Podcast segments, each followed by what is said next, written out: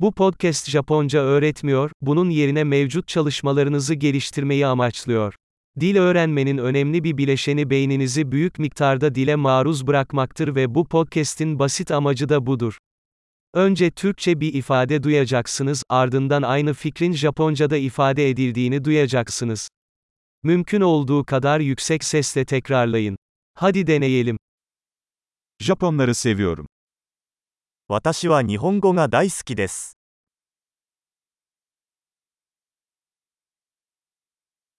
Harika. Zaten anlayabileceğiniz gibi, sesi oluşturmak için modern konuşma sentezi teknolojisini kullanıyoruz.